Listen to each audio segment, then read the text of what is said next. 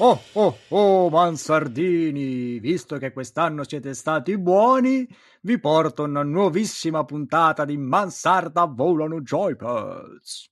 Ciao a tutti, quelle che avete sentito era la voce ovviamente di Babbo Natale, l'inconfondibile voce di Babbo Natale che rimarrà qui con noi, starà in silenzio ma ascolterà la puntata. Qui con noi e con me, come al solito, abbiamo il festoso Grifuz. Ciao a tutti. Il buon IDJ. Buongiorno! E io sono il santo Nicoguro. Perché santo, scusa? Avevo finito gli aggettivi natalizi. Gli altri li ho tenuti per i nostri ospiti, perché oggi si parla del mestiere di redattore, diciamo così, nel mondo videoludico. I nostri ospiti sono il felice Igor Masera. Ciao. E un gradito ritorno, il sereno Matteo Pizzirani. Ciao a tutti ragazzi, ma che cosa vi porta il Natale? Ma cosa vi sta portando? Ah, un sacco di next gen. Ma non la PS5 per il povero Grifuz. Però, vabbè. Perché sei stato cattivo, Grifuz. Dici, okay. Evidentemente. Eh, beh, Grifuz è cattivo per definizione. Eh, che stronzo. Esatto. È, è il personaggio. Oggi si parla di parlare di videogiochi. Infatti, no, noi che ci siamo messi qua a cervellarci tutte le volte, parliamo, ci piace, non ci piace, ma c'è qualcuno che questo mestiere lo sa fare un po' meglio di noi probabilmente e prova a produrre delle cose, dei eh, articoli di qualità perché tutti voi possiate usufruirne per essere aggiornati, perché per trovare il vostro redattore di fiducia che vi fa la recensione che vi piace. E allora, eh, grazie all'amico Matteo, grazie ancora Matteo, siamo a contatto con GameSource e oggi abbiamo il piacere di avere il, l'editor in chief, che è il titolo più elegante, di Game sì. Source, che è Igor Masera. Benvenuto Igor. Grazie, Benvenuto, grazie Igor. a tutti e ciao a tutti, è un piacere essere qua. Piacere nostro. Piacere nostro, piacere nostro. Noi, dalla, noi non, non, ti conosciamo, lo diciamo, nel senso mm-hmm. conosciamo solo la tua bio, che tra l'altro sembra clonata da quella che potrebbe essere la bio di eh, del Bezzu Boy, Andrea, perché eh, sostieni che sei un collezionista compulsivo, cioè un, un amato di collezionismo, che sei un mm-hmm. giapponosofilo, che ti piacciono i Japanese RPG co- alla follia. Sì, sì, sì, confermo. Uh, come dicevo prima fuori onda, uh, è una um, descrizione che mi porto dietro dal 2008 e fortunatamente si può ancora applicare a, al giorno d'oggi. Beh, ok, certe cose non cambiano, è bello sapere. Quindi tu hai quel centro di gravità permanente che mancava a Battiato. Diciamo. Perché Battiato non, non, videogiocava probabilmente. No, eh, non credo. Ma chi lo sa? Potremmo invitarlo e chiedergli. La prossima volta che qualcuno ti fa il culo di Honor col nickname Battiato tipo 54. esatto. pro- probabilmente sarebbe la puntata più corta di tutte. Ciao Battiato, tu giochi no, fine. esatto, esatto. Grazie Battiato. E avete sentito, avete già salutato l'amico Matteo, lo chiama Mito perché, perché è venuto già in, in diverse occasioni qua per parlare con noi prima per, per, per, insegnarci un po' di retro gaming e poi per fare una bella riassuntone di quello che ci è piaciuto e non piaciuto di iScore. Esatto. Quindi mm, Matteo ha lavorato in, come redattore in varie riviste nella sua carriera, però adesso la cosa che mi preme di più è com'è questo salto a Xbox, perché non lo sapete, ma lui era un sonaro e adesso è passato dall'altra parte della barricata. Esatto, sì, beh, dovete sapere che allora, eh, vabbè, si sono sempre stato un sonaro perché, vabbè, dopo tutto, fra i vari gi- videogiocatori chi non lo è. Poi iniziando a scrivere eh, aggiornandomi quotidianamente sulle notizie, eh, mi sono un po' guardato intorno e ho detto ok, c'è vita al di fuori questo, di questo pianeta e quindi prima è arrivata Switch e poi dopo ho preordinato Xbox Series X che mi è arrivata in day one. Il salto l'ho trovato particolarmente interessante in particolare per una persona come me che non aveva mai avuto a che fare con le IP di Microsoft e che aveva anche diversi titoli terze parti da giocare sulla generazione, sull'ottava generazione, quindi su PS4. L'ho trovato interessante, dicevo, proprio perché co- grazie al Game Pass, appunto, ho potuto recuperare un, una libreria di almeno un 25 giochi fra esclusive e no, che prima o poi avrei voluto giocarmi. Quindi in day one mi sono trovato tutto questo purpuri di, di titoli molto interessanti. Vabbè, quindi praticamente in Day One ti sei fatto un bidet, ti sei preparato lì una pila di, di sandwich, chiuso in camera e tanti saluti per una settimana. Beh, sì, diciamo che la, la, situazione attuale aiuta molto, ecco, a godersi, a godersi videogiochi come si deve. Poi, vabbè, privo di, privo di norme igieniche, intendi? Sì. Sì, oh, beh, quello eh, ogni tanto mia moglie mi dà giù con il, la Purivapor per pulire. L'idrogetto. esatto. Ad alta pressione. Quello bello che ti pulisce anche il cerone nelle orecchie. e quindi, ragazzi, eh, questa settimana, in realtà queste settimane sono state caldissime da un punto di vista di cronaca videoludica perché ci sono stati la scorsa settimana i Gay Game Awards che vabbè Sì. io sostengo siano una cagata pazzesca ma è un parere personale poi mi direte il vostro e poi vabbè c'è Cyberpunk che sta facendo il bello il più grande dramma dai tempi di Beautiful. protagonista Sì, sì, assoluto CD assolutamente. Projekt poi la Sony che l'ha tolto dal PS Store Igor non so cosa, cosa sta succedendo? È una, una bella tempesta quella che ha generato il caso Cyberpunk 2077, che è figlia di una situazione che comunque non era nuova, semplicemente è quella che ha avuto più riflettori su di sé, visto che si parla del gioco più atteso degli ultimi otto anni, e quindi è stata la goccia che ha fatto traboccare il vaso e poi è scatenato tutto, tutto quello che stiamo vivendo in questi giorni. Eh, è difficile fare un'analisi precisa perché ancora molte cose devono essere chiarite. ehm, perché comunque la colpa qui in questi casi è un po' di tutti. E si parte chiaramente da- dal protagonista in carica che è CD Projekt Red, che sicuramente ha fatto la furbetta alla tua comunicazione nel non eh, dichiarare lo stato dei lavori di PS4 e Xbox One. Dall'altra c'è una comunque so- domanda scu- Certo. scusa al volo qualcuno di CD Projekt voi, siete riusciti a parlare con qualcuno di comunicazione di CD Projekt voi o no non avete contatti con loro Abbiamo un paio di contatti, Sì. il PR italiano in primis, eh, che comunque in questo momento si è messo in uno stato di no Mm. comment perché... Eh, Silenzio stampa, tra... Vabbè, ovvio. No, beh, sì, sicuramente in questo momento Eh, sì. anche lui aspetta momenti migliori, comunque ci sono i comunicati stampa che rilasciano a, a- a piccoli tocchi che danno varie informazioni, poi comunque essendo, comunque, come stavo dicendo prima, una roba che coinvolge un po' diverse, diverse parti, tra cui anche Microsoft e Sony che comunque hanno dato il via libera alla pubblicazione di... Eh, gli di dato la gioco. goal cazzo l'hanno fatto Sì, sì, sì, stampare sì, sui sì. Blu-ray E quindi c'è, c'è un concorso di colpa anche da parte loro, eh, quindi che loro tra- sicuramente hanno dato un via libera a fronte di una fiducia nei confronti di CD Projekt, però è un via libera che tendenzialmente non si dà e non andrebbe dato. Eh, ci sono altri giochi, anche realtà più indipendenti, più piccole, che devono pro- passare dei processi di controllo molto, molto tosti e a volte si rivedono respingere il gioco, mentre CD Projekt per la nomea che ha ha avuto diciamo un atto di fiducia che però do- ah, sta scompensando un po' tutti e, e Eh, l'immagine di tutti. Tra l'altro, no. No, no, dicevo, so- tra l'altro una cosa che non è mai successa prima, secondo me, è che ieri mattina appunto la Sony l'ha ritirato dal eh, PlayStation Store. Penso che sia la prima volta nella storia che... Sì, in realtà volevo correggerti perché vorrei ricordare che ai tempi di Batman Arkham Knight la versione PC fu talmente un disastro, la medesima di quella che stiamo vivendo con Cyberpunk, che venne rimossa da Steam.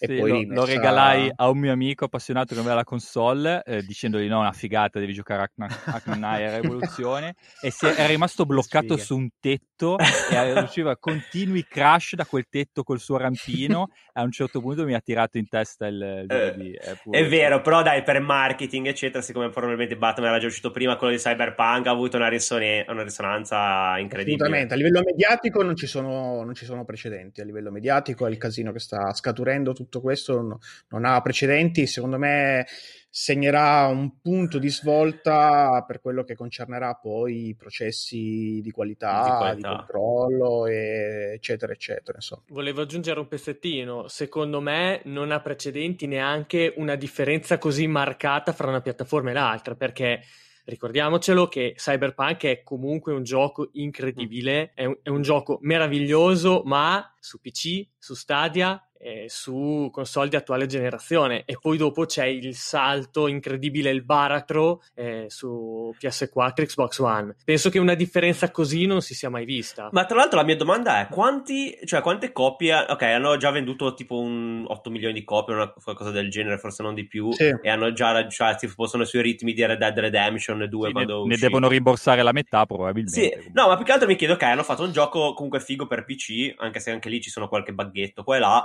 però comunque è un, è un bel gioco, no? anzi un giocone. Però poi mi chiedo, la, l'utenza principale, ovviamente poi loro l'hanno promosso su PlayStation, Xbox, eccetera, sulle lisce. Uh-huh.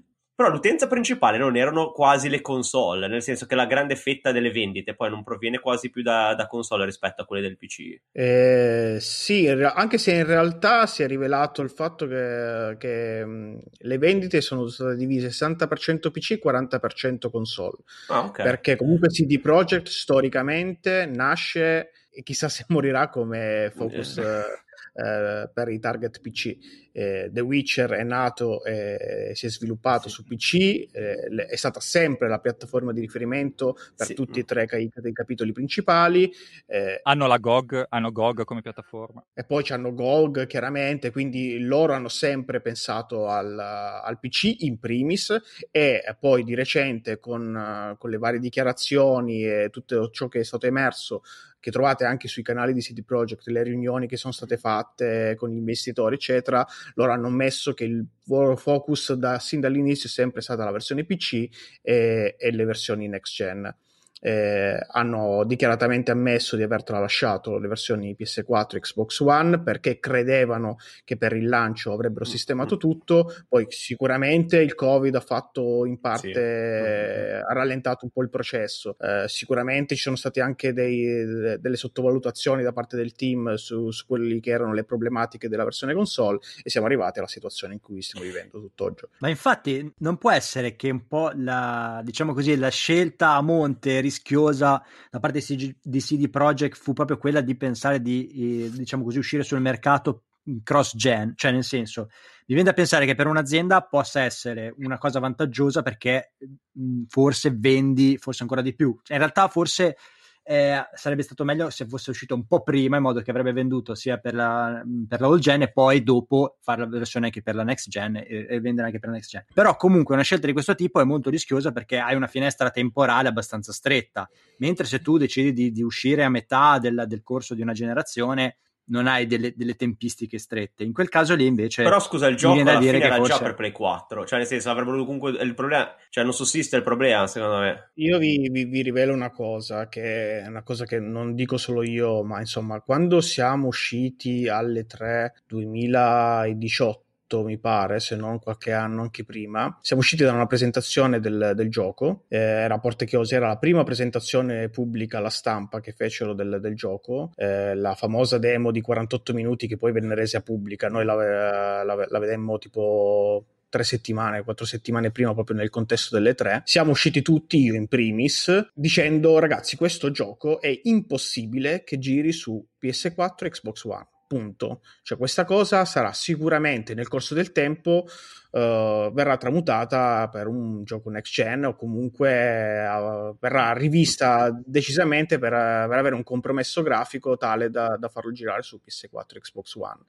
Col, scusami, colgo questa tua osservazione per, shiftare un po' la, la questione, perché in realtà quello di cui vorrei parlare oggi è appunto di come si parla di queste cose. Quindi ad esempio, no? tu giustamente hai detto, uh, tu e non solo tu, altri hanno detto fin dall'inizio, ragazzi, sta roba qua secondo noi sulle lisce non, è, non, non fa ciccia. Ai tempi si parlava, cioè non c'erano ancora le pro e le... Sì, sì, le, sì. Le sì quando prim- mi ricordo i primi teaser, le prime presentazioni, le prime, i primi footage.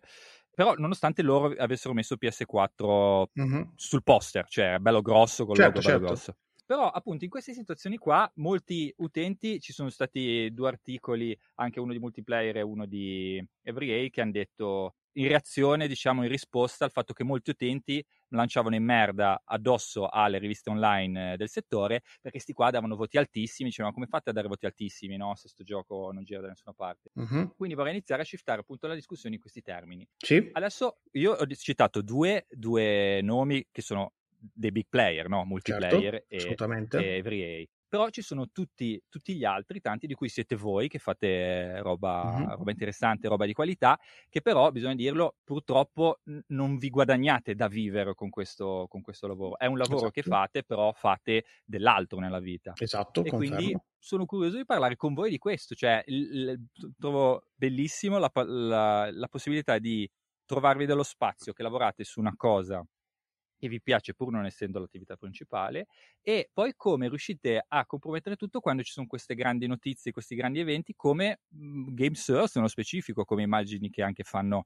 altri uh-huh. colleghi di, della sì. stessa taglia, eh, gestite le notizie, decidete le cose e così via. Eh, no, perdonami, ho mancato il focus della, della domanda che volevi farmi. Il, il, focus della domanda voleva essere: eh, adesso c'è stato questo grande evento, no? Sì. Eh, si parte da questo eh, uh-huh. casino di cyberpunk o quello che sì. vuoi, Game Awards. Come vengono organizzate all'interno della redazione la scelta di comunicazione di queste cose? Come queste cose secondo te eh, è bene che siano raccontate o dette okay. verso la, gli utenti che leggono, che poi le recepiscono magari in un modo diverso da quello che intendevate e così via? Certo, allora ehm, nel nostro caso attualmente eh, il caso Cyberpunk lo affrontiamo mh, come, come, stiamo affrontando tutti gli altri argomenti, nel senso eh, noi siamo strutturati in modo tale che le news passino attraverso un canale che abbiamo nostro privato in cui tendiamo a dare eh, priorità, quindi c'è prima un, un controllo genere, genere, da parte mia, però può, essere, può arrivare da chiunque su, sulle notizie da pubblicare, quindi eh, pubblic- eh, mettere le fonti a disposizione da quelle estrarre le, le, notizie che noi reputiamo più attendibili e più interessanti per, per il pubblico che ci legge. E, lato recensione, ad esempio, invece, che a noi il gioco è arrivato purtroppo solo due giorni prima, perché comunque, come potete avrete, eh, sicuramente avrete notato, la diffusione delle recensioni è stata un po' più controllata rispetto a tanti altri titoli, vuoi proprio per evitare che uscissero tante recensioni, tante polemiche sulla questione console, che poi a prescindere sono arrivate, ma sarebbero arrivate, però volevano avere un sistema molto più controllato, quindi hanno dato a pochi, giustamente i top, tendenzialmente nel caso italiano, i top 5 italiani, ehm, la copertura a, a priori del, del gioco con il gioco arrivato addirittura dieci giorni prima, poi c'è, c'è, stata anche tutta la polemica legata al correre per recensirlo, gente che l'ha giocato solo 40 ore, chi l'ha fatto un po' di meno, chi si è organizzato mm. per avere tipo uh, uno fa le, le, secondarie, l'altro fa solo la trama e poi fanno una, come ha fatto Reveria in questo caso, hanno fatto due persone che giocavano al gioco, uno in un modo, l'altro nell'altro e poi hanno fatto una, una recensione completa, ecco, con tutti i punti di vista del caso. Dal canto nostro invece che il gioco è arrivato su PC e quando arriva su PC e solo su PC c'è sempre qualcosa che puzza. Nel caso specifico con un codice GOG controllato con un link che appena sca- lo clicchi, appena sei col tuo account, viene legato a te e, e puoi giocare solo a quelle e basta. Tendenzialmente, eh, storicamente, quando chiedi un codice console, per, scusatemi, un codice review eh, da recensire, eh, ti viene chiesto per che piattaforma, per cosa lo vuoi, qui invece è stato un link diretto, proprio pam, prendetevi questo e basta, non, non c'è altra opzione. E nel caso della recensione, io con il redattore che sta curando la recensione, ehm, ci teniamo aggiornati per capire com'è la potenzialità, come affrontare a fronte di quello che sta succedendo tutto adesso. Io, io ho sempre detto e tendo sempre a fare questo, il discorso del si valuta l'opera, tutto quello che viene dopo, poi noi nel nostro caso abbiamo un codice PC, valuteremo la versione PC e l'opera nella sua interezza senza entrare troppo nel merito delle versioni console perché quelle sono cose a parte. Quindi per adesso ci stiamo muovendo su questi due lati, news e, e recensione, dopodiché si parlerà con gli approfondimenti, eventuale eh, valutazione delle versioni console, magari aspetteremo anche la versione della patch next gen oppure aspetteremo la patch di, di febbraio che dovrebbe essere quella che sistema un po' tutto e, e poi insomma anche un po' di guide, un po' di robe. Cioè, adesso Cyberpunk è, è, così a livello editoriale su, su, come lo stiamo gestendo. Ok, eh, ma in generale due cose. Uno, chi è che cioè, c'è, c'è, stata una lotta interna per guadagnarsi quel codice? Tipo, no, lo voglio giocare io, no, no, io, io, io, il codice mio, il codice mio. No, vabbè, no. eh, c'è sempre. Ora ti dice, ci ho giocato io.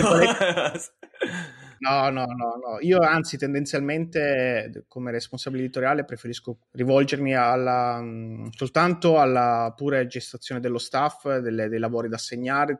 Recensisco molto poco, proprio perché voglio dare a tutti la possibilità di, a fronte del lavoro che fanno, di essere poi comunque come minimo ricompensati almeno con col gioco che, che, che valutano. Noi poi siamo una redazione che lavora con una struttura che pri- privilegia la, la meritocrazia, quindi chi, chi si sbatte a fare le delle cose, alle coperture di determinati titoli, poi tendenzialmente viene poi assegnato il gioco Premiato. per cui si è, si è, meritato il lavoro, esatto. E nel caso di Cyberpunk, in questo senso c'erano tante. No, chiedevo solo, c'è anche un po' una suddivisione per, diciamo così, competenze di genere, cioè magari quello che è più bravo o più competente sui giochi, non so, sugli FPS, chi su quelli sportivi, chi sui giochi di ruolo, c'è un, una suddivisione di questo tipo? Sì, diciamo, no? c'è una... Cioè, allora, io ho, io ormai conosco tutti all'interno dello staff o imparo a conoscerli appena entrano nella redazione eh, secondo i loro gusti personali, quindi, allora, in realtà poi noi abbiamo tutta una gestazione interna tale per cui abbiamo una lista di giochi, di, la, di tutti i giochi che escono durante il corso dell'anno in cui la gente si, si prenota, diciamo, si mette, si segna eh, a seconda di, delle persone che si sono prenotate, poi io quando mi arriva il codice, eh, a seconda di chi fa, so che è più competente o meno, poi do l'assegnazione, anche poi tornando tutto al discorso della meritocrazia e così via. È tutto un insieme di fattori per cui un gioco viene assegnato o meno a una determinata persona. Quindi, però, sicuramente so che ci sono un sacco di persone che magari sono più focalizzate sugli sportivi, abbiamo la persona più focalizzata, che ne so, ormai quello che è diventato una sorta di sottogenere dell'action, che è il, eh, il Souls-like, il, il, quello del racing e così via.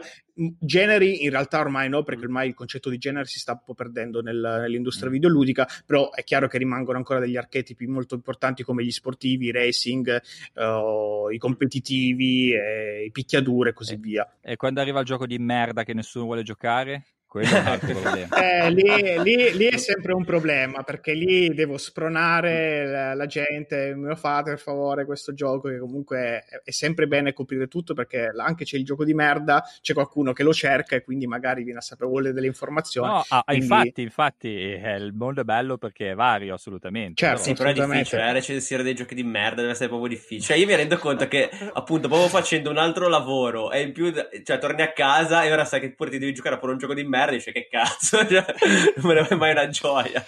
Allora, guardate, io su questo posso portare la mia personale esperienza perché qualche anno fa, eh, allora dovete sapere che io in generale sono una persona che non preordina mai. Allora, eh, da un supermercato della zona mi era arrivato un, uh, un codice promozionale per poter preordinare a 40 euro Horizon Zero Dawn, che era un gioco che io proprio co- con i trailer mi ero esaltato come un, un, pazzo. Allora vai, preordina. Mi arriva il gioco in day one e dalla redazione in cui ero allora mi dicono mi recensisci questo gioco? Guarda, to, tieni, questo è il codice. Io mani nei capelli, no, ho Horizon, io non posso giocare questo gioco. Di... Ah, mi sono messo lì, ho giocato lo stesso con un magone. Mi sono messo a giocare a sto gioco del cavolo, poi va bene. Bravo, fa... ti sei sacrificato per la redazione, questo è lo spirito. Mi sono sacrificato, ma vi dirò di più. Recensire giochi di merda è brutto quando li devi giocare, ma quando devi scrivere a me parte un cinismo, eh. ma che mi diverto proprio come un matto. Che gioco era si può sapere, eh? Ma paradossalmente mi ric- sono i più facili da recensire, eh, comunque c'è da dire. Ah, che... sì, sì, sì.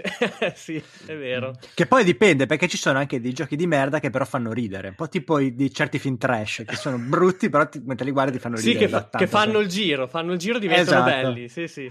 A me viene però, in mente, non in questo caso God Simulator è uno dei casi più... esatto, di merda sì. che però ti fa ridere. Sì, sì, sì quello so assolutamente. Comunque in generale, altra, un'altra cosa che volevo chiedervi. Eh, allora, appunto, voi uh, siete gamesers. Ah, sì. Potete decidere cosa, di cosa parlare, no? Da un lato potete dire, ok, eh, Cyberpunk ne parlano tutti, faccio l'esempio di Cyberpunk perché mm-hmm. è recente, ma va, va, bene per qualsiasi argomento. Però appunto c'è eh, internet che è impestato di articoli di, di sì. una cosa del genere. Naturalmente tutti cercano questa informazione, quindi è un'informazione che è giusto dare. D'altro mm-hmm. canto uno potrebbe dire, no vabbè, ma alla fine sai cosa? Io alla fine non sono uno dei top, dei top del 5 per motivi di costruzione, non per, non per la qualità, certo, no, no. proprio per la dimensione. No, ma anche per quelli poi magari ci sono, ci mancherebbe.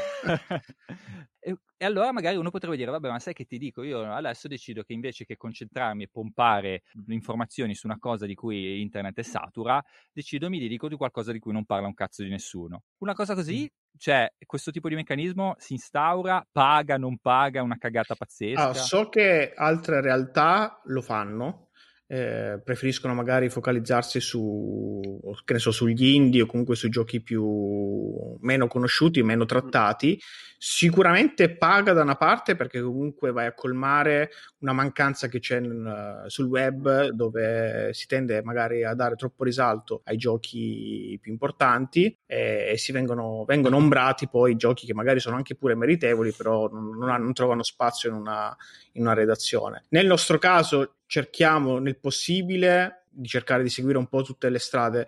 Poi sicuramente, allora, il, il, discorso nostro è che comunque c'è un lavoro di rapporto con i publisher mm. importante eh, che, che, prosegue ormai da 12 anni, perché comunque GameSource è una realtà che esiste da, dal 2008 e quindi chiaramente eh, si è restaurato un rapporto molto importante, tale per cui eh, quando ci mandano i giochi non dico che siamo obbligati, però c'è un dovere morale eh, a fronte di quello che facciamo, a fronte anche del, del rapporto che ci lega con, con i publisher, che mm. eh, siamo tenuti a, a rispettare per, eh, per, mantenere questo rapporto. E, ehm, ripeto, non lo facciamo, non siamo obbligati, nessuno ci punta una pistola o altro, eh, lo facciamo eh, chiaramente per, eh, uno per quel motivo che vi ho appena detto e l'altro sicuramente perché comunque tendenzialmente il, il gioco di Bandai, di, di, Microsoft, di Sony è, è, sempre importante, ha sempre una valenza che ti ritorna in termini di visibilità. Eh, d'altro canto però abbiamo anche un sacco di richieste di recensire titoli un po' minori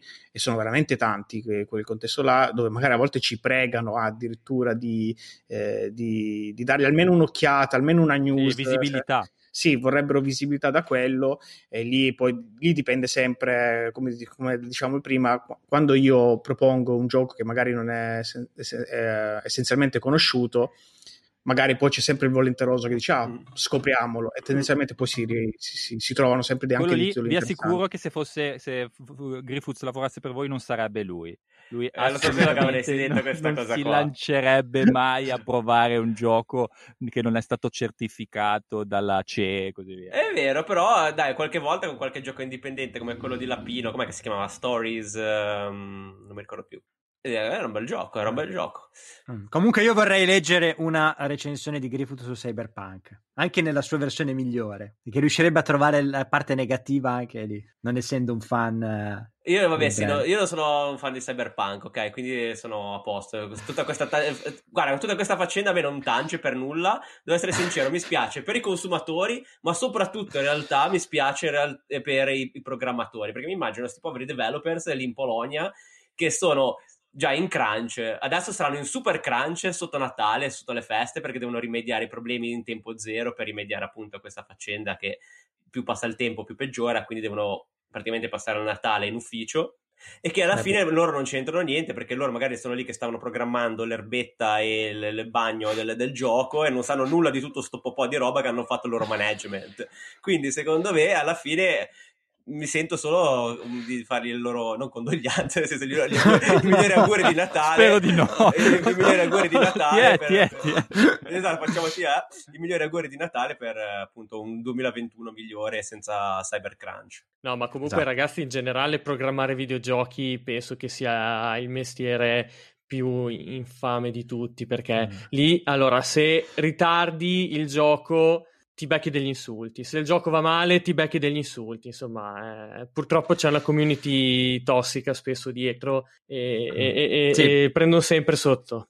Eh, Poi non è più come ai tempi di Score in cui tu ti mettevi nella tua cameretta o nella, nel, nel, locale della scuola con i tuoi amici a fare un videogioco, che era molto più magico però ed era anche molto meno stressante. Eh, un, po tu, un, po tutto quello si è perso a metà degli anni 90, direi in generale con l'avvio della prima, della prima PlayStation e con l'arrivo del vero 3D, quindi quello poligonale. Sì eh, prima sì. era tutto molto più artigianale, davvero. Tu, tu, ti potevi fare il tuo gioco, lo copiavi su dei floppy e andavi nel negozio sotto casa a chiedere di venderlo. Ah, sì, sì. Era la magia. Anche t- i team sono cioè, aumentati di un fattore 10. A, con, Vabbè, adesso sono produzioni hollywoodiane. Cioè adesso sono diventate un... produzioni hollywoodiane ancora cresciute ulteriormente con la dimensione del. Cioè, non so quanto costerà costato creare Cyberpunk, ma sono quegli investimenti eh, da 4. Eh. Quelli ci fai due film di Nolan probabilmente. eh, ma infatti alla fine tipo, pe- penso che Red Dead sia costato più di Avengers, poi ha incassato anche di più forse, però nel senso... O sì, sì, no, beh, beh, so. ma, è, ma, lì qui comunque parliamo di eccellenze di casi, sì, Rockstar veramente fa caso a sé,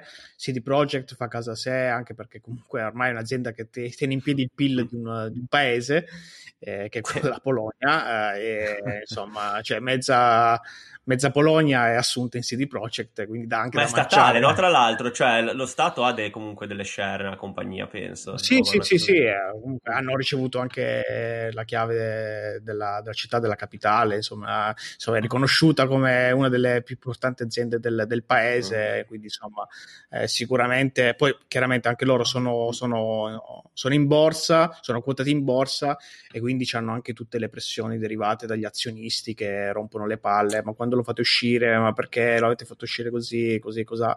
Insomma, non è, non è vita facile quella di CD Projekt. Ma voi come rivista se, sentite pressioni da parte dei publisher a volte? Domanda scomoda, no, scusa. Mai, eh, mai, mai. È... no, no, ma cioè, sfattiamo questo tranquillo. mito che... Mm.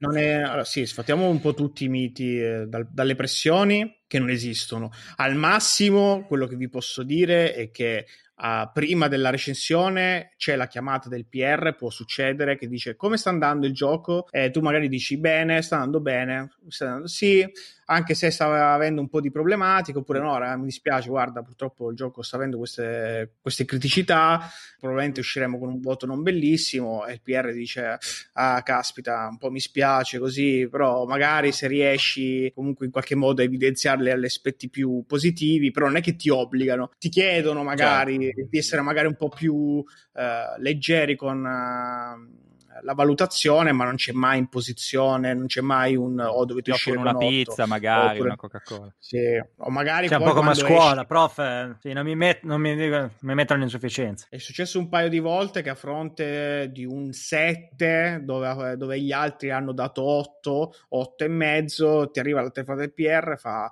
ma perché questo voto?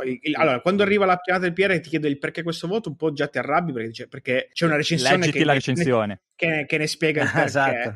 Però è chiaro che anche loro sanno che a volte purtroppo il voto è anche uno strumento di ormai diventato di che mobilita da una parte i PR che deve poi fare una reportistica da mandare al publisher, che poi fa Metacritic, eh, tutta una sorta di media, eh, c'è tutto un lavoro legato al sentiment del gioco e così via, che per loro sono dati importanti e chiaramente più sono bassi e, e più insomma inficita uh, sul, sul, sul, lavoro che stanno facendo perché magari pensano che il, non c'è stato un, un, buon lavoro dalla parte della comunicazione e così via. Però in realtà ripeto sono casi molto rari questa qua del, della chiamata a fronte di un voto un po' basso però. Che poi tra l'altro secondo me non è neanche così importante secondo me per, per un publisher nel senso che tante volte ci sono cioè tante volte ci sono stati dei casi in cui i voti delle redazioni erano alti mentre il voto del, del, diciamo così, degli utenti era molto più basso. Insomma insomma è, è, una cosa indicativa sicuramente il voto da, dalla redazione, però a volte non è detto che rispecchi poi quello che poi viene percepito dall'utente. Io ho sempre dubbi sul voto dell'utente, eh, perché a volte viene fatto in maniera molto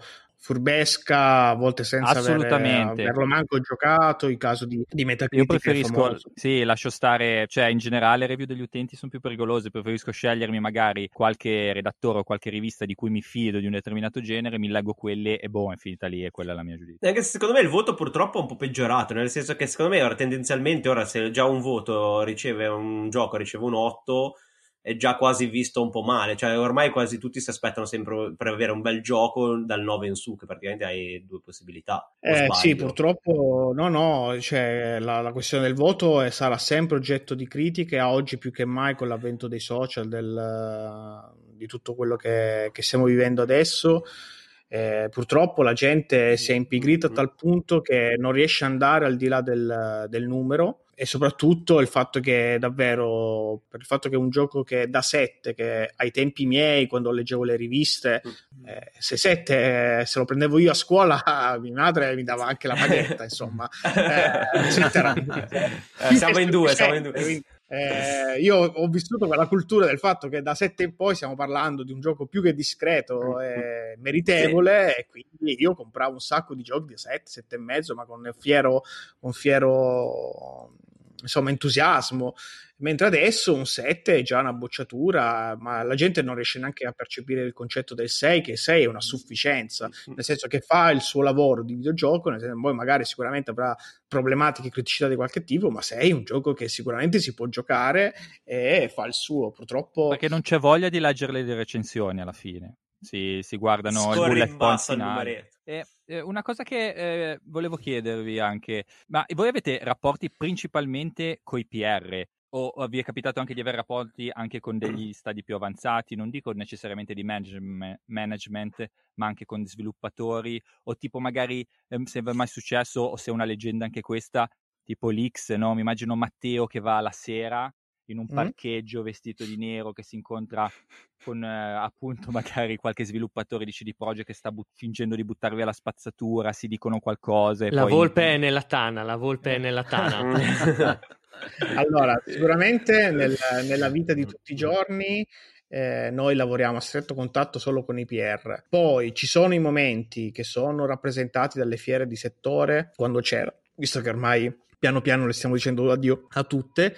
Nel nostro caso noi parliamo di, principalmente di E3, eh, Gamescom e mm. TGS eh, in cui quando affronti appuntamenti a porte chiuse con le varie presentazioni dei giochi tu parli a stretto contatto col game designer, con il programmatore, con il level designer, eh, col compositore, insomma hai un, più contatto diretto con chi il gioco lo sta facendo veramente da, da zero e quindi hai modo un po' di esplorare un po' più di, di robe legate, legate al titolo, ma sono, quelle sono veramente occasioni veramente contate o anche adesso le stiamo facendo magari in via digitale, via virtuale, ne abbiamo avute diverse dove il gioco ce lo presentano su Discord magari con una presentazione, però non hai più un contatto umano, sì, e, c'è un tizio che ti parla e ti fa vedere delle cose in anteprima, poi tu ti prendi i tuoi appunti, ci scrivi il pezzo, basta. Sì, cacchio, il fascino della fiera dove c'è, c'è casino, c'è il baggio appeso al collo, vai in giro. Non so se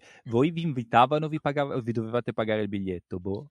Eh, no, purtroppo noi abbiamo sempre fatto tutto con i nostri contanti, eh, eh, però chiaramente noi lo, cioè, le persone che lo fanno, io quando organizzo le, le traversate nei vari eventi stampa fuori, fuori dall'Italia, cioè, metto sempre le mani avanti e racconto comunque l'esperienza di cosa si prova a andare a questi eventi. E poi è chiaro che a chi viene tendenzialmente una persona che lo fa con l'entusiasmo e con la voglia di farlo eh, e ne esci sicuramente con un, un bagaglio di esperienza che, che vale quello per cui tu investi. Eh, io non mi sono mai pentito di essere andato a Los Angeles, a Colonia, al, al, TGS, perché poi chiaramente... Ci andrei di corsa anch'io, sì sì, ad averci sì, il tempo e qualcuno che mi organizza la cosa. Guarda. Poi, eh, chiariamoci, questo per quanto riguarda le fiere di settore, però ci sono stati casi in cui siamo stati chiamati a dei press tour eh, dove però, e quindi venivamo invitati e ci pagavano le, le trasferte loro per andare a vedere, che ne so, l'ultimo metro, eh, andare a vedere il, il, nuovo evento di Rainbow Six, eh, cose così, eh, il publisher eh, ci pagava tutto il volo e noi prendevamo, prendevamo il volo e andavamo a vedere il gioco. Ecco, quello, quello sì è capitato. Comunque, eh, l'altra cosa che sempre mi balena in testa, anche volevo chiedere a Matteo, nel senso siete, siete andati a fare questa attività per passione, no? E in generale mi sembra che la maggior parte delle riviste di, di videogiochi online non passi, correggetemi se sbaglio, eh, non passi da un percorso di studio giornalistico come le testate di, diciamo, di news di cronaca classiche, è più eh, una propensione magari naturale allo scrivere, una passione e questo si traduce in ok, voglio provare a farlo, vedo se, se, se piace come scrivo, quello che scrivo e piano piano mi perfeziono. Mm-hmm. Ma sì, io vabbè posso parlare per me, non eh, per la redazione, non perché è in redazione con me, ecco. Eh, sì, io eh, ho sempre amato scrivere, questo in generale anche quando ero piccolino, ehm, non ho, non ho studiato per quello, non ho studiato per fare giornalismo, eh, però sì, eh, diciamo quello che mi ha portato a voler provare a scrivere eh, è stato innanzitutto il fatto che amavo i videogiochi, giocavo abbastanza. A un certo punto ho voluto, eh, come dire, espandere questa mia, mia passione in una direzione diversa ovvero, ok, giocare e basta inizia veramente a starmi stretto. Eh, vorrei esprimere le mie idee in qualche modo, visto e considerato che giornalmente io mi tengo aggiornato perché è la mia passione numero uno, mi piacerebbe provare a dare il mio contributo. Poi dopo ho avuto anche l'opportunità di farlo, questo, questo senza dubbio. Ma hai mai scritto qualcosa poi Igor ti ha messo una croce sopra, ti ha detto cos'è sta merda e tornato indietro? no, Succedono no. queste cose? No, è tutto No, molto... no, non è mai successo. Eh. Mi permetto di raccontarvi come funzioniamo noi perché comunque, allora io con- mm, conosco tutte le realtà principali italiane, conosco i loro, i loro, capi redattori e altri redattori, quindi comunque ormai ci conosciamo più o meno tutti, dopo 12 anni eh, gli ambienti sono quelli e finisci per conoscere tutti. Però chiaramente eh, ho lavorato anche, ho, ho contribuito anche da dentro ad alcune realtà per Eviri per Spazio Games, quindi ho visto anche qualcosina dall'interno. E, ehm, nel caso nostro è vero che non c'è, non c'è, un percorso di studi tale per cui noi prendiamo le persone, anche perché mm. troppo per, per... Allora, è vero, facciamo dare una premessa. Eh, GameSource è una testata mm. giornalistica registrata perché a, al tempo noi avevamo un, un direttore del, del, giornale che era un giornalista vero e proprio. Diciamo che lui poi ci ha inculcato il modus operandi di come lavora una redazione. E tale per cui noi abbiamo poi strutturato la nostra stessa redazione in, un, in modo tale che eh, si cerchi di essere quanto più possibile vicini al professionale e, e, in maniera analoga a quanto viene fatto da altre realtà, con tutta una serie di limiti ovvi chiaramente che, che ci sono e che sono abbastanza scontati.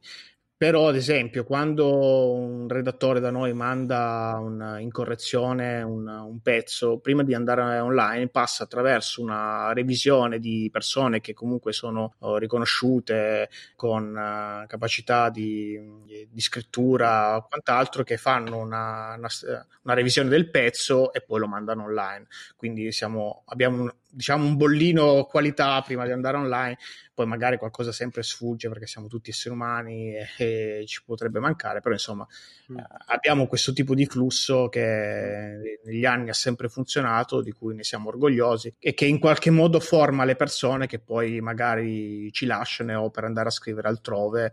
Infatti noi storicamente GameSource tendenzialmente rinomata, io, è una cosa di cui sono straorgoglioso eh, per aver formato comunque oggi penne che, che scrivono tutt'oggi nel, nei grandi portali di veri AI, uh, multiplayer, uh, spazio e così via. Che avete fatto da scuola, ottimo. Sì, noi siamo sempre quella realtà che sta, sta di mezzo.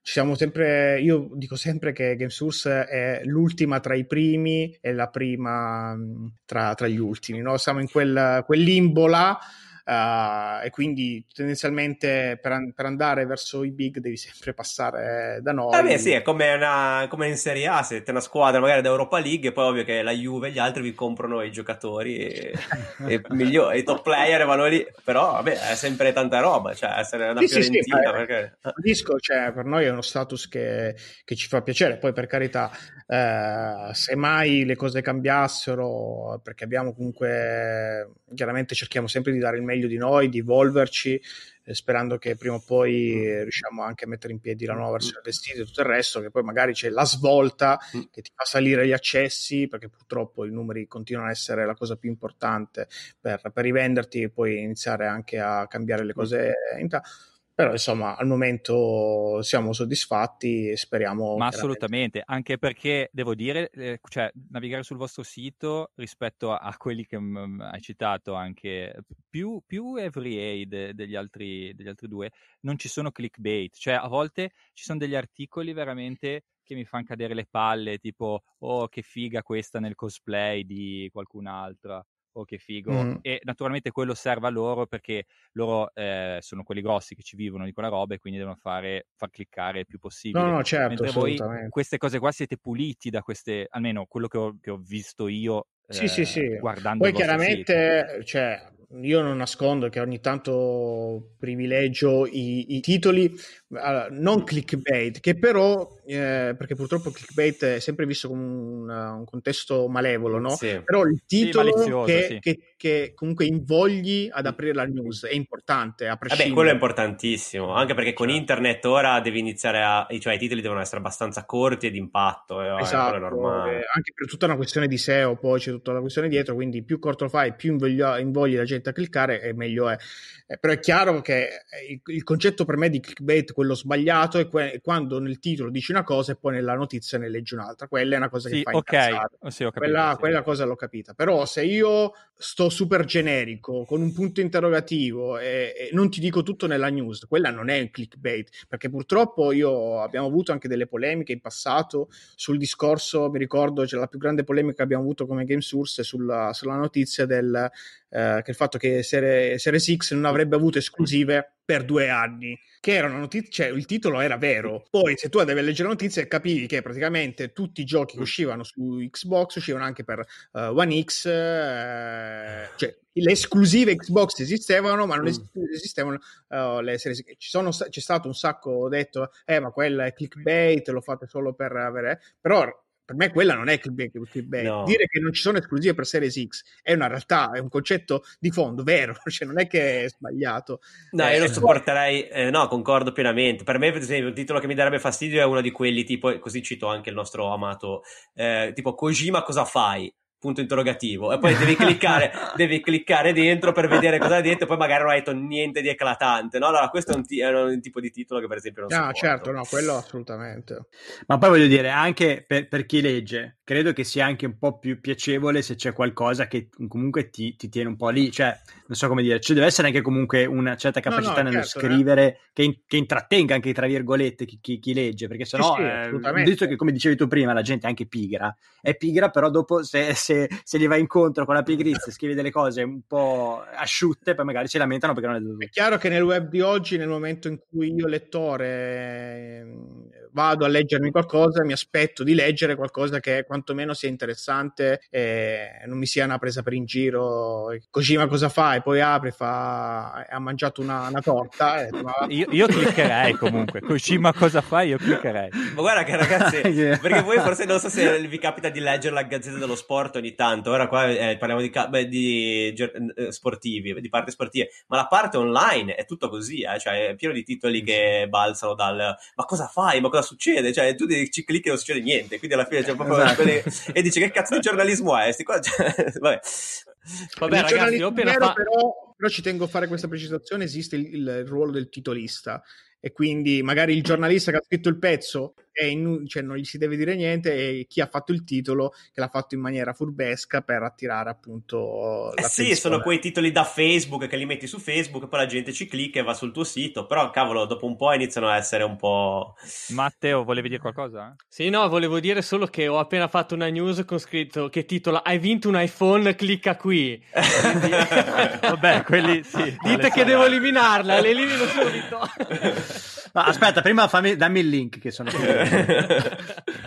No, comunque hai citato la Gazzetta, gran, grande assist, perché l'altra cosa che mi chiedo, mi chiedo io, voi mi sembra che non, non, lo copriate, ma in generale le principali riviste videoludiche mi sembra che non coprino tutta la dimensione e-sport, cioè... No, neanche. Noi avevamo una sezione sport, ma purtroppo t- coprire, coprire quella sezione è molto difficile in un sacco di termini perché esiste un sacco di realtà, eh, ma è come lo sport, eh, come fai? Ti focalizzi sul giocatore, sulla squadra, sugli mm. eventi, e poi quindi se, se, lo fai sugli eventi ancora ancora riesci a dare un man forte, ma sul giocatore singolo significa che lo devi seguire, capire cosa fa, tenerti aggiornato ogni giorno, e sono tanti Cacchio, giocatori sugli sport per tanti giochi, cioè, assolutamente è un mercato, però nel, nel, nel, nel contesto editoriale è difficile trovare il, la materia per cui la, la, gente è interessata a leggere.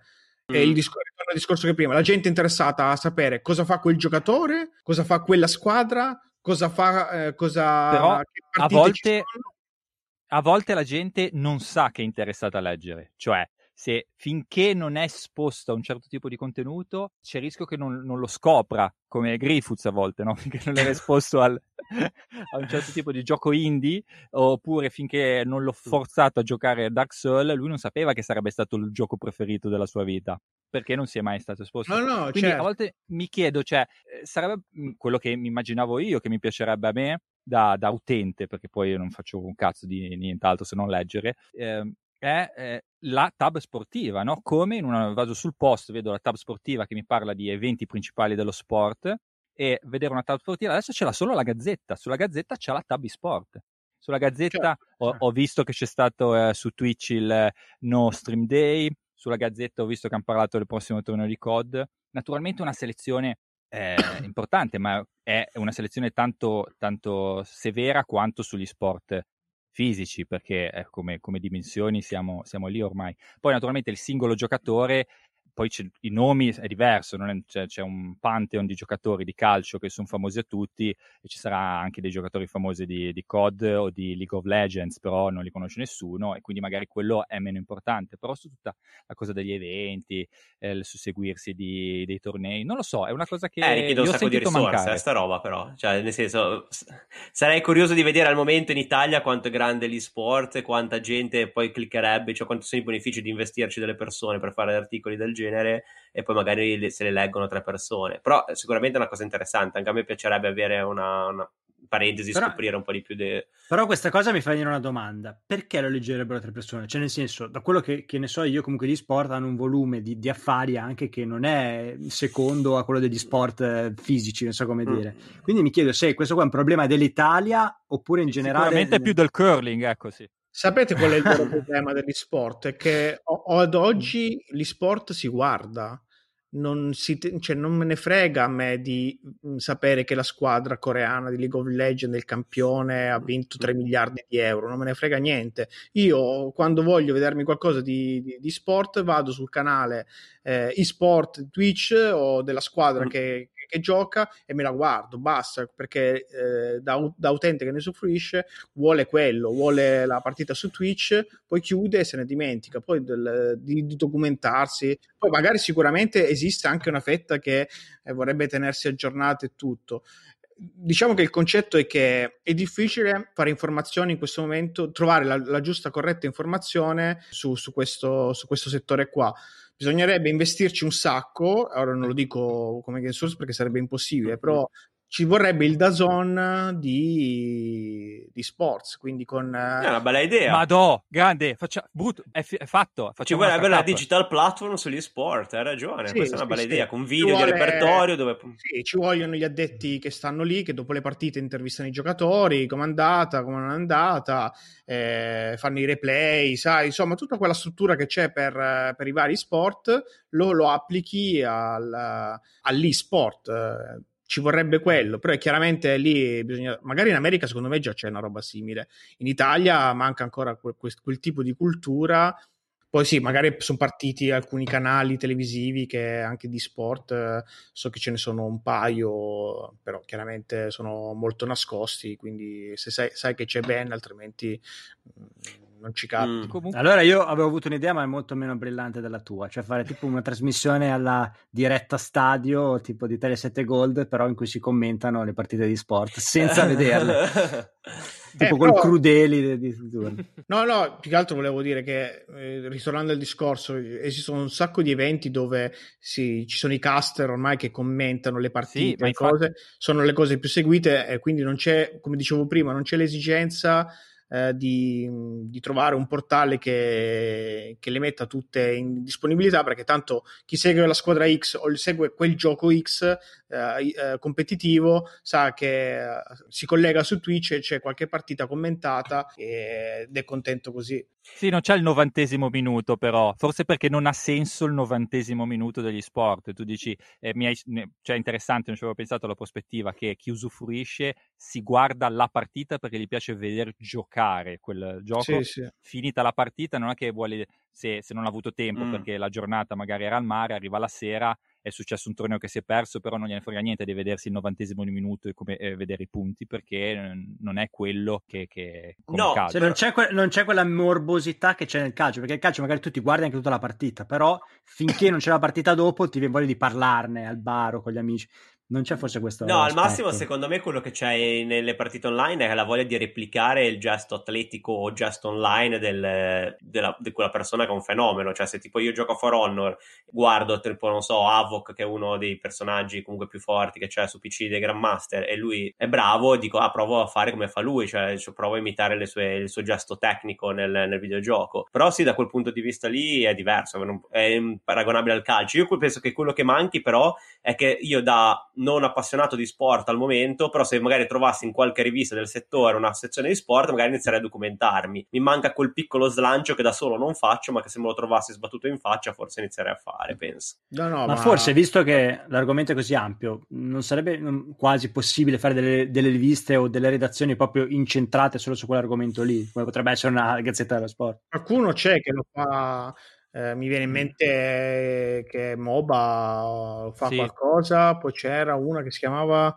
Owned forse, owned.it, loro si, si occupano, o Owned, non mi ricordo come si chiamasse, eh, si trattano dei giochi principali competitivi che hanno visibilità e curano quello però trattano di quei giochi X, se non c'è il gioco che ti piace e di cui vorresti seguire, ti attacchi. Esatto, comunque non è come il calcio che è internazionale seguito ovunque, cioè stiamo parlando che, di giochi che magari durano anche 5-6 anni e poi dopo finiscono nel dimenticatoio e magari ne arrivano altri, eh, esatto. a, parte, a, parte, FIFA eccetera, però tipo per esempio For Honor che è anche c'è competitivo, però non è un gioco così acclamato da, da, essere seguito da milioni di persone, lo seguiamo magari io e Nico Guro che siamo lì a giocarci tutti i giorni, però altra gente non lo considera, invece magari un Call of Duty è molto più seguito, io mi ricordo all'epoca un mio amico era nella nazionale di Counter Strike, parlo degli, de, dell'ISECU, cioè nel senso era molto più famoso all'epoca rispetto a questi giochi qua che escono, quindi è difficile scegliere un gioco da Comunque, seguire. Questo è un argomento talmente grande che meriterebbe una puntata a sé ed infatti,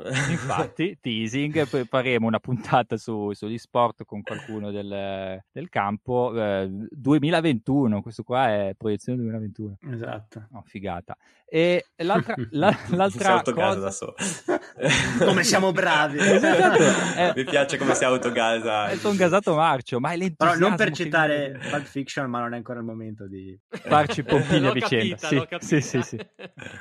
e l'altra cosa, eh, invece, visto che siamo in, qua, in, grande, in questo grande momento di sfa, sfatare i miti, eh, sappiamo già che le, le, donne giocano ai videogiochi, ma le donne scrivono di videogiochi o sono tut- son tutti come Matteo con la barba, i baffi, così? No, che... scrivono, purtroppo sono una minoranza, non so se è perché temono di, di, ricevere picche, però oppure magari sapendo che è un, um, contesto le, le, delle realtà editoriali se prettamente maschili hanno paura un po' di discriminazione o un po' di sessismo e quant'altro.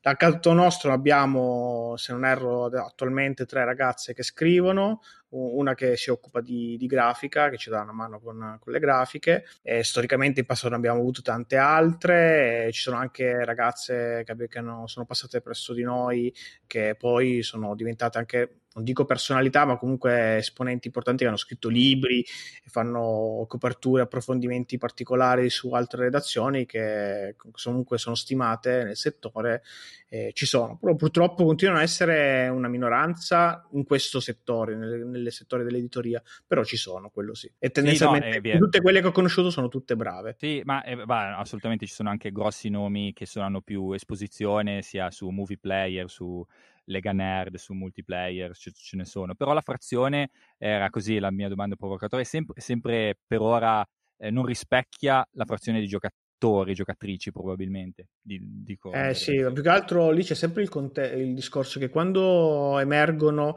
le famose statistiche, eh, le ultime che dicono assolutamente che siamo quasi al 50%, mi pare 55 uomini, 45 donne e così via, non si capisce mai cosa, su cosa si basino queste statistiche, cioè chi sono per loro le giocatrici, quelle che giocano anche alla, al giochino mobile o sono le giocatrici che giocano ai AAA o anche multiplayer e così via, quindi fanno le competizioni e quant'altro. Mm. Eh, quindi eh, è sempre difficile tirare, estrapolare dei dati vari, veritieri da, da, da, queste statistiche. Io penso, sono sicurissimo, ne, ho conosciute tante, ho anche amiche che, mm. che giocano però a livello di percentuali non, non trovo mai il riscontro di quelle che vengono dichiarate. Per me siamo ancora a livello di un 70-30, ecco, mi viene da dire così, ma proprio percezione personale. Eh però questo 50, 55-45 ancora non l'ho, non l'ho, mai visto. Ma anche se andate poi alle fiere a Milano, sai, Games Week, cose così, continuo a vedere sempre più ragazzi e più ragazze. Poi io sarei mm, felicissimo di vedere che il videogioco abbraccia tutti, uomini, donne e, altro, però insomma per me la realtà è ancora che purtroppo il videogioco tendenzialmente è, è mirato a un, un, pubblico prettamente maschile. Sì, qua ci sono cinque salsicce infatti. per usare un po' sessista questa tua affermazione. No, no, no sto scherzando. No, poi tra l'altro cioè, anche i videogiochi sono evoluti secondo me. Quindi per esempio cioè, io li vedo sempre più simili al cinema per dire dipende poi dai giochi eh, però comunque sono sempre una cosa che diventa sempre più per un pubblico più vasto indipendentemente dal genere, anche per età, secondo me più, diventa sempre un po' div- meno di nicchia, ecco, sempre meno di nicchia. No, ormai non è più di nicchia per niente, dai, ormai Esatto, è... esatto, ormai esatto, esattamente. Io penso che in questo abbia aiutato tanto anche il mercato indie, cioè uno dei tantissimi eh, meriti che ha avuto, a parte portare in- idee innovative, dare voce a degli sviluppatori che altrimenti sarebbero rimasti probabilmente negli sgabuzzini di qualche megacorporazione eh, però il mercato indie ha anche ampliato parecchio lo spettro eh, dei videogiochi proposti e il tipo di esperienza, ha quindi eh, data molto più voce anche ad, ad, esperienze appunto come possono essere, non lo so, i walking simulator, piuttosto che esperienze molto emozionali e molto intime, ok? In cui um, in un pubblico femminile può parlo ovviamente per, eh, a livello estremamente generico, può Ri- sì, molto eh, stereotipato, sì. sì a me cioè, piacciono però... le cose intime. no, ma nel senso, cioè, mm. si va anche su delle dimensioni diverse rispetto al classico eh, energumeno nerboruto che spara a- agli alieni, ok? Un contesto, Vabbè, certo, sì, un contesto del genere che può essere più, diciamo, da AAA, penso che possa attirare meno, parlo a, sempre a livello generale, eh, una, una, videogiocatrice donna. Sì, Ma, mediamente, eh, sì. A, so. Allo stesso tempo penso che tanti tanti concept di tanti AAA soprattutto sono intenzionalmente indirizzati ad un pubblico maschile, proprio perché i AAA, come ben sappiamo, eh, fanno parte di un, un giro d'affari eh, molto molto grande e quindi si deve, si deve basare su eh, la, la, la, stragrande maggioranza dei giocatori. È un po' Beh, un cane devono, che si morde la coda. Ma in realtà quello che devono fare è, è colpire, cioè se vogliono fare soldi devono colpire tutto il pubblico che gioca che in questo caso se tutto il pubblico comprende entrambi i sessi mm. e se eh, diciamo andiamo oltre gli stereotipi, mm. stereotipi, di genere in cui i maschi gli piace solo giocare con eh, Schwarzenegger e le femmine gli piace solo giocare con Pollyanna ma ci sono molte femmine che preferiscono Schwarzenegger per motivi magari anche ormonali, non ho idea. e a me piace Pollyanna in realtà quindi secondo me è più complessa eh, di così, è ricca e Odyssey, eh, mi viene solamente questo esempio, però magari è ancora patito della cosa del pubblico perché forse si cagano un po' sotto a fare certe cose, cioè eh, Odyssey ha dato ad esempio la possibilità di avere due protagonisti con due storie parallele che sono un maschio e una donna, no? Però poi dovevano uh-huh. scegliere chi mettere in copertina e hanno messo il maschio. Certo. Comunque, comunque. Sì. E poi però canonicamente è diventata la donna e Cassandra Secondo te all'epoca una, una, ragazza poteva sentirsi identificata nel tipo, non so, inter- impersonale Duke Nukem? Cioè, diciamo che... Potenzialmente ade- sì. No, può essere. Però secondo me il fatto che adesso ci sia possibilità anche di interpretare dei personaggi femminili così, secondo me a livello identificativo è più facile che tu abbracci uno spettro più ampio di persone, di genere ovviamente. Sì, ma adesso infatti dopo anni che giocavo gio- personaggi maschili, io quando posso io faccio sempre donne adesso. Ah, lo stesso io, eh, per carità. Mm. lo stesso io. quello è vero, quello è vero, per carità. Comunque, Matteo, citavi gli indie. Gli indie adesso, io allora devo mettere con il mio, eh, proprio i primi minuti ho detto Game Awards e poi non abbiamo più parlato. E in, nei Game Awards gli indie hanno avuto un qualche tipo di risalto Beh, sì, beh, eh, ce n'erano. Hanno tutte le loro categorie, addirittura, vabbè, non si può non citare Hades, che era eh, l'unico indie in corsa per il Game of the Year. Esatto. Tra l'altro io è un roguelike, non ce la faccio a giocarli roguelike, mi dispiace, anche se dicono tutti sia un capolavoro sto AIDS, ma io non ce la faccio. Eh sì, diciamo che appunto anche i roguelike sono proprio un genere che è quasi prettamente indie proprio perché è molto...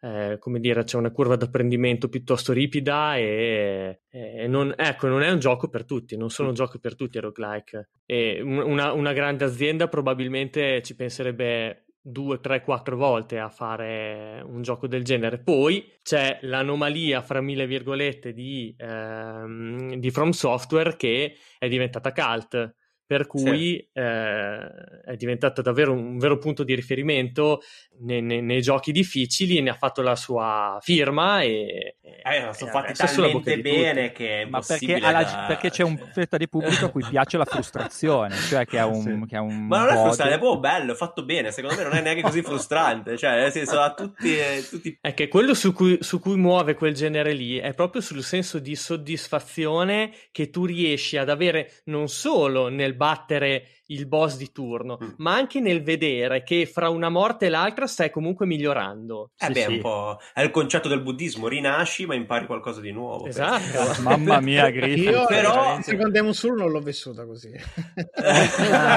Infatti, devo dire, mi sono goduto, gliel'ho anche scritto la sua non recensione di, di Demon Soul a Igor, che è, si è dichiarato, diciamo, non esattamente un fan del genere, però oh, era nella possibilità di giocarci, era il primo con la PS5, l'ha fatto. Sì, ma io allora, storicamente avevo provato ad approcciarmi a tutti gli altri Dark Souls e li ho mollati storicamente tutti.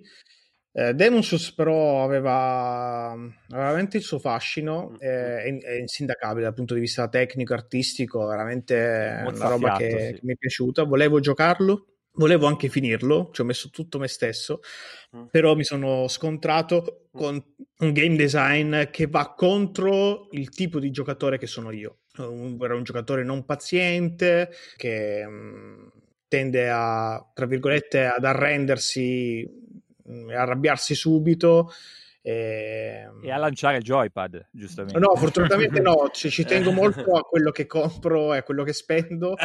e, eh, do valore alle cose fisiche, essendo anche un collezionista, quindi do valore agli oggetti, eh, quindi piuttosto mi picchio io, mi do i pugni addosso, mm. mi faccio del male io, ma non faccio del male ai, ai joypad. Ah. Poi soprattutto ho, ho una, una, TV insomma, importante a livello di costi, mai sia che lanciassi il gioco la TV. Ma infatti ti volevo chiedere, secondo te, tu che l'hai sentito in mano e ci hai giocato diverse ore, il joypad e il DualSense regge un urto contro il marmo? Perché invece io tendo un po' a lasciarmi andare a volte. Eh, dipende il DJ famoso per il lancio del joypad. Con che violenza si lancia il joystick contro il marmo? Allora, a me i joystick purtroppo, ecco, io non li lancio ma li faccio cadere perché sono un, un, tipo molto distratto e quindi tengo magari tutti sul bracciolo del divano tutti i joystick, quindi magari ogni tanto appoggio il joystick e li faccio cadere, ma una infinità di volte. Potete...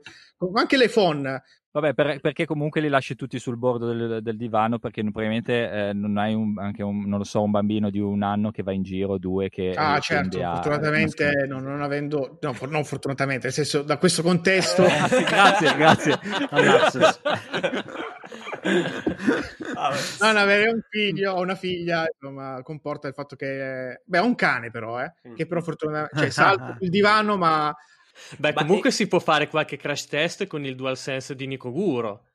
Ma, ne ha comprati eh, ben due. Eh, infatti eh, ne ho ben eh, due. A maggior ragione si può fare una puntata dedicata a questa cosa qua. Ma io, questa è una grande test. idea. Questa cazzo è una grande idea. Anche non ho capito perché... perché siete tutti così unanimi su questa idea. Eh, ma sei l'unico che aveva la PS5, giusto? Ma infatti non capivo perché avessi già comprato il secondo che non hai amici, Nico Guro. ma secondo... sempre che l'ho comprato perché non avevo ancora la PS5, però non riuscivo a per ingannare l'attesa, ho detto vabbè, intanto compro il Comunque in realtà apparentemente ha fatto anche bene perché dicono che la batteria dura ancora meno di quella della PS4 quindi anche io penso che come lo comprerò subito perché sono sempre lì a ricaricare i joypad ma invece parlando di Goti a voi c'è qualcosa che vi è piaciuto? cioè cos'è che vi è piaciuto ma cosa serata? vuoi chiedere in senso dei, della, della, dell'evento? della serata Ah, della serata. Allora, di cosa mi è piaciuto? I premi. Ah, ma cioè, voi l'avete seguita? Sono... Vi siete, fa... sì, sì, siete fatti la serata diretta. di notte? Sì, sì, sì, abbiamo Tanto fatto orario, orario tosto. Sì, abbiamo fatto un pre-show il, il pomeriggio e poi eh, da mezzanotte fino alle 4 la tirata. Vabbè, ma senza senso, hanno fatto senza senso anche sta cosa del fuso orario già è la prima cosa che doveva mh,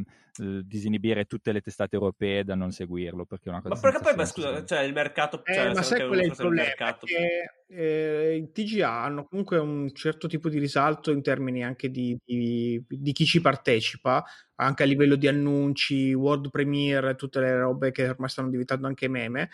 Comunque uno si aspetta sempre comunque la bomba, la, la colla, il trailer, quello che ti cambia un po', la, ti svolta la serata. Nel Vin mio caso il nudo. Eh, quello al 50% è stato. Purtroppo nel mio caso, alla, domanda se vi è piaciuto qualcosa, vi dico che secondo me quest'anno, più di, rispetto a tanti altri anni, i premi sono stati dati abbastanza con cognizione di causa, quindi mi sono piaciuti i premi, la serata non mi è piaciuta, gli annunci alcuni carini, altri anche un po' sticazzi, quindi insomma sì, avrei preferito dormire quella notte, ecco, diciamo che il contesto esatto. Ma anche sì. perché eh, le categorie a volte radunavano dei giochi, cioè eh, le, categorie, tu, le categorie si sono superate, no? Sì, sì, le categorie eh. andrebbero completamente riviste o comunque abolite. Dai i premi ai migliori giochi o magari trovi eh, per ogni gioco specifico gli dai un premio ad hoc eh, che, che, se lo merita perché avere eh, quella è la cosa più imbarazzante best sim e strategy eh, cioè quindi al pari di un, un, gioco di strategia di un Gear Tactics Flight Simulator per me è stata la cosa più ridicola che sia mai vista in un contesto di, eh, di, di, premi. Sì, concordo, concordo. Comunque, ragazzi, complimenti perché, cioè, anche voi vi siete dovuti fare sta roba dalla diretta di, di, dei Goti che io avrei fatto una leva incredibile ed è tutto questo, ripeto, mentre voi nella vita vi guadagnate la pagnotta con un lavoro in un altro, quindi è tutto tempo investito in una roba bella oltre il, il lavoro, quindi sì, tanti sì, complimenti. È una grande passione che eh... avete, no, veramente complimenti. Aspetta, vi dico solo questa cosa, negli anni in cui seguivo le tre da casa, che magari non andavo direttamente là, io mi prendevo ferie dal lavoro. e quindi... eh, eh, eh, per le tre lo poi... farei anch'io adesso ancora. Quello è figata, deve essere un'esperienza unica, infatti. Ma anche per la Gamescom, che era fatta in pieno agosto, io saltavo la, la, la, settimana al mare per andare a Cologna a, seguire gli eventi e quant'altro. Sì, Cologna non no. è esattamente una meta di turismo estiva, in effetti, sia al di là della, della conferenza. Lo posso assicurare. Ma voi tipo vi capita tipo adesso, cioè voi tornate a casa da lavoro e dovete anche recensire quindi appunto i videogiochi eccetera. Nel senso, perché mi metto nei, nel senso, quando ero ragazzino ho sempre sognato di lavorare per una redazione di videogiochi perché sempre, mi sono sempre piaciuto appunto il mondo videoludico.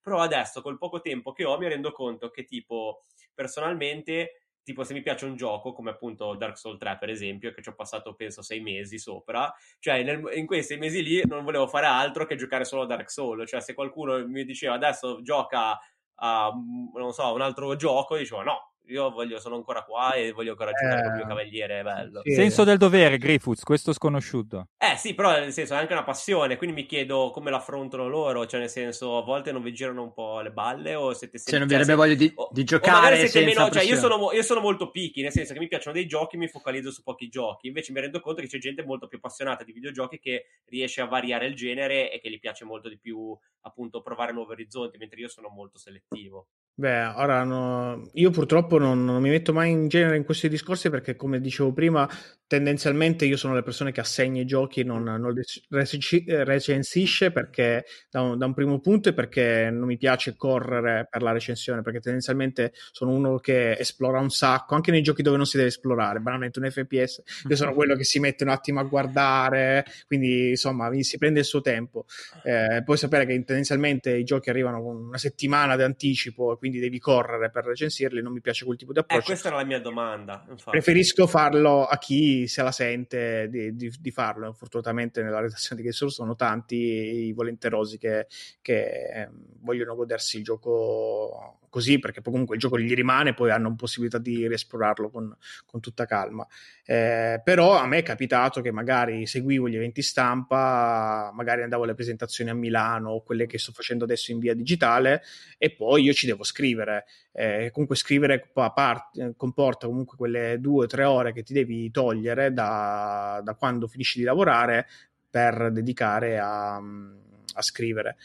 Eh, e poi magari c'hai il gioco del momento che vorresti giocarlo e invece no, tu devi scrivere. Eh, nel mio caso, per dirvi, quando mi era arrivato, uh, mi era arrivato PlayStation 5, eh, c'avevo Demon Souls, Spider-Man e tutto, e c'avevo anche Sackboy, che Sackboy per me è stato un gioco molto così, no, brutto no, però nemmeno bello, sì, comunque vabbè. non nelle mie corde. Io dovevo quello, quello è quello. Non solo dovevo registrarlo, lo dovevo pure giocare. Quindi eh, quando avevo un sacco di altri giochi per PlayStation sì, c'hai 5, tutto il ben di Dio eh, nell'angolino e poi eh, esatto. mi sono messo armato di, di, santa pazienza, l'ho fatto comunque anche per un po' lo fai per per la gloria, per quello che mi lega a me con GameSource, che è questo discorso dove tutti cerchiamo di dare un minimo di parvenza di prof- professionalità e quindi fare una cosa che mh, ci sprona per, per dovere eh, nei confronti di quello che io do game source e game source da me, perché comunque ho un, sempre un ritorno qualcosa di, di, game source, non per forza di qualcosa di concreto come i soldi o altro,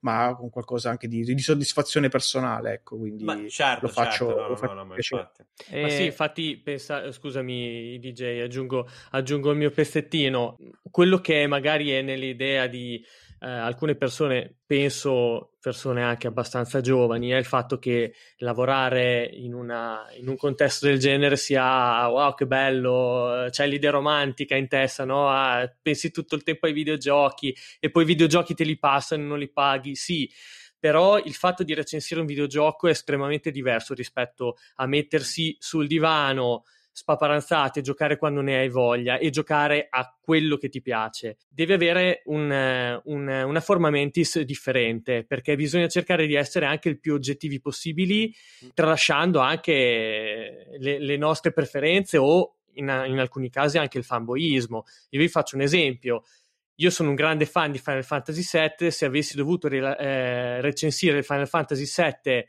remake da fan avrei detto 10, eh, tutte cose bellissime e, e, e, nessun contro. Questo non è un approccio professionale, è ovvio, bisogna cercare di essere il più eh, oggettivi possibili, poi senza tralasciare tuttavia la propria, la propria, personalità, nel senso che una spolverata di soggettività ci vuole sempre, anche perché dà, dà colore e permette anche ai certo. lettori di conoscere il, il, redattore e di capire se quello che eh, scrive lui è qualcosa che può comunque essere compatibile con i propri gusti.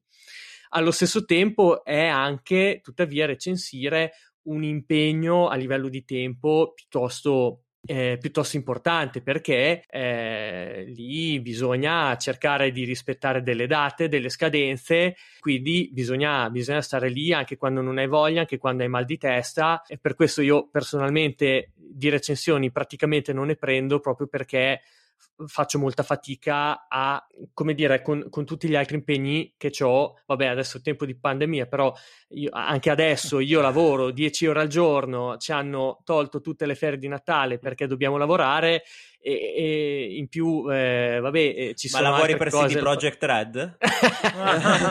Cazzo, questa è la bomba. Matteo, Eccola qua, c'era l'insider. Eh, non volevo dirlo perché sennò mi davate addosso, visto il periodo.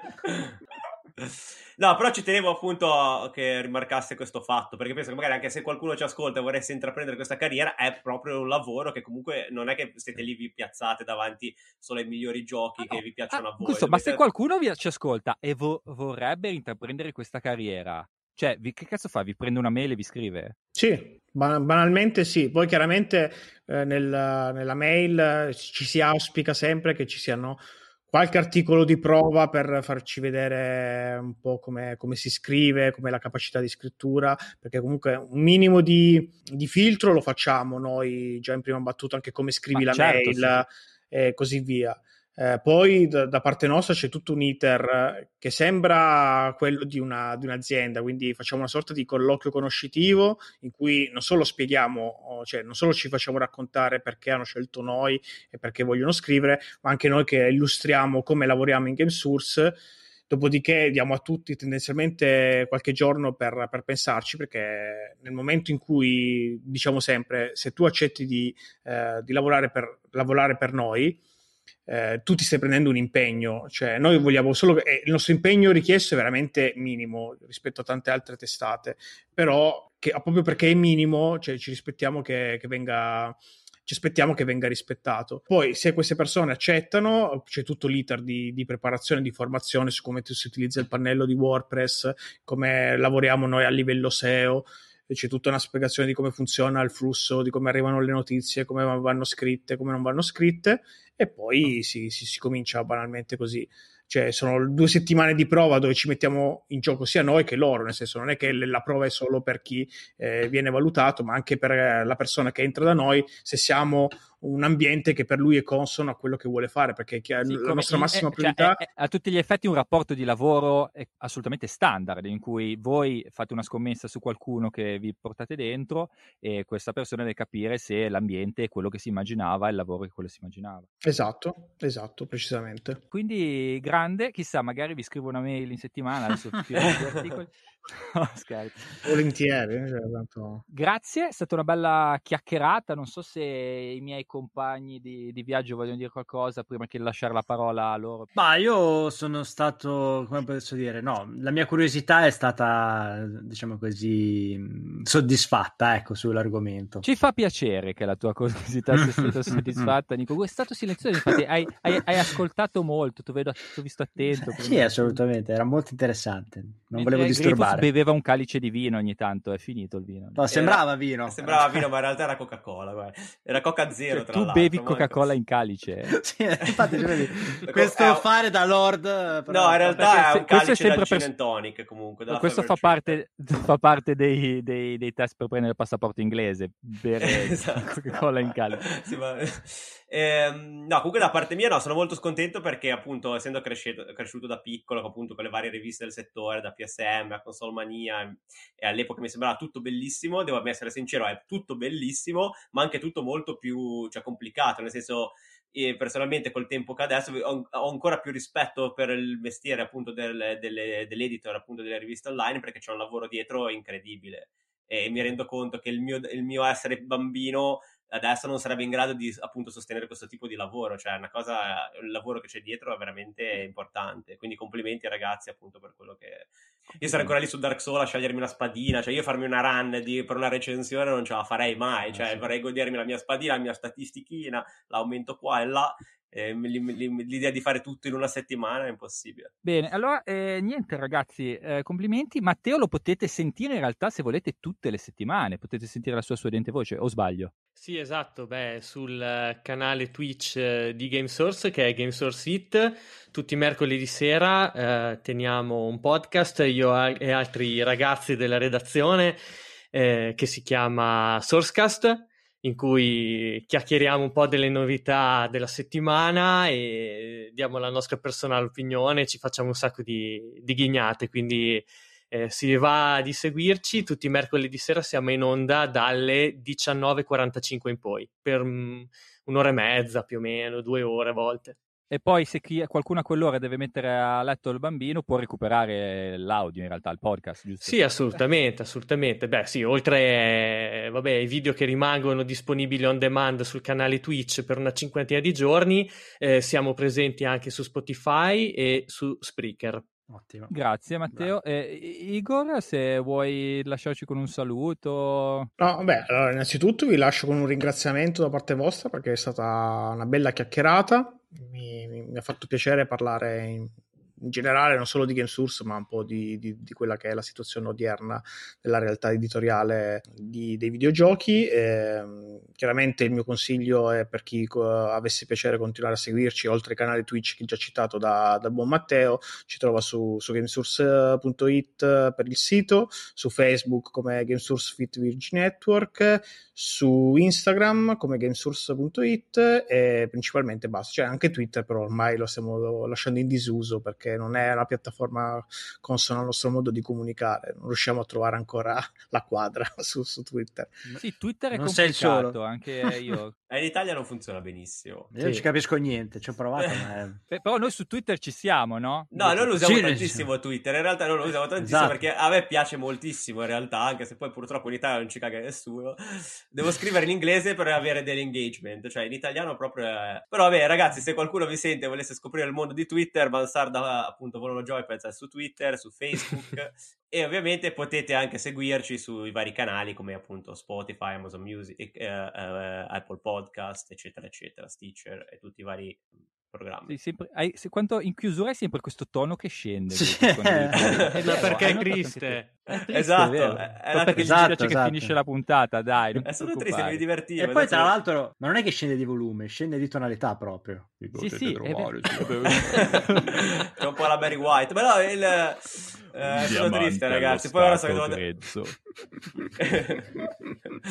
esatto. Bene Va bene, ragazzi. questa è anche la puntata di Natale. Noi, eh, come Volano Joypad, ci sentiamo direi dopo l'Epifania. E quindi Mm. vi auguriamo buone feste. Buon Natale a tutti quindi. e vi auguriamo Buon una bella Natale! PS... Buon Hanukkah, buon qualsiasi cosa, in senso, buon Esatto. quello che Sì, festeggiamo. buono, buono qualsiasi Buon cosa. 28 di dicembre! Beh. Ci sarà qualcuno che festeggia il 28, no? Vabbè, niente, ciao! Grazie. Ciao. Ciao. Ciao a Ciao. Ciao a tutti, grazie. Albano lo vedeva passeggiare per la stanza con il suo ghigno soddisfatto e si chiedeva perché non lo avesse ancora ucciso. Che cosa stava aspettando? Ma, quasi come se gli avesse letto nella mente, Artiglio esordì freddamente.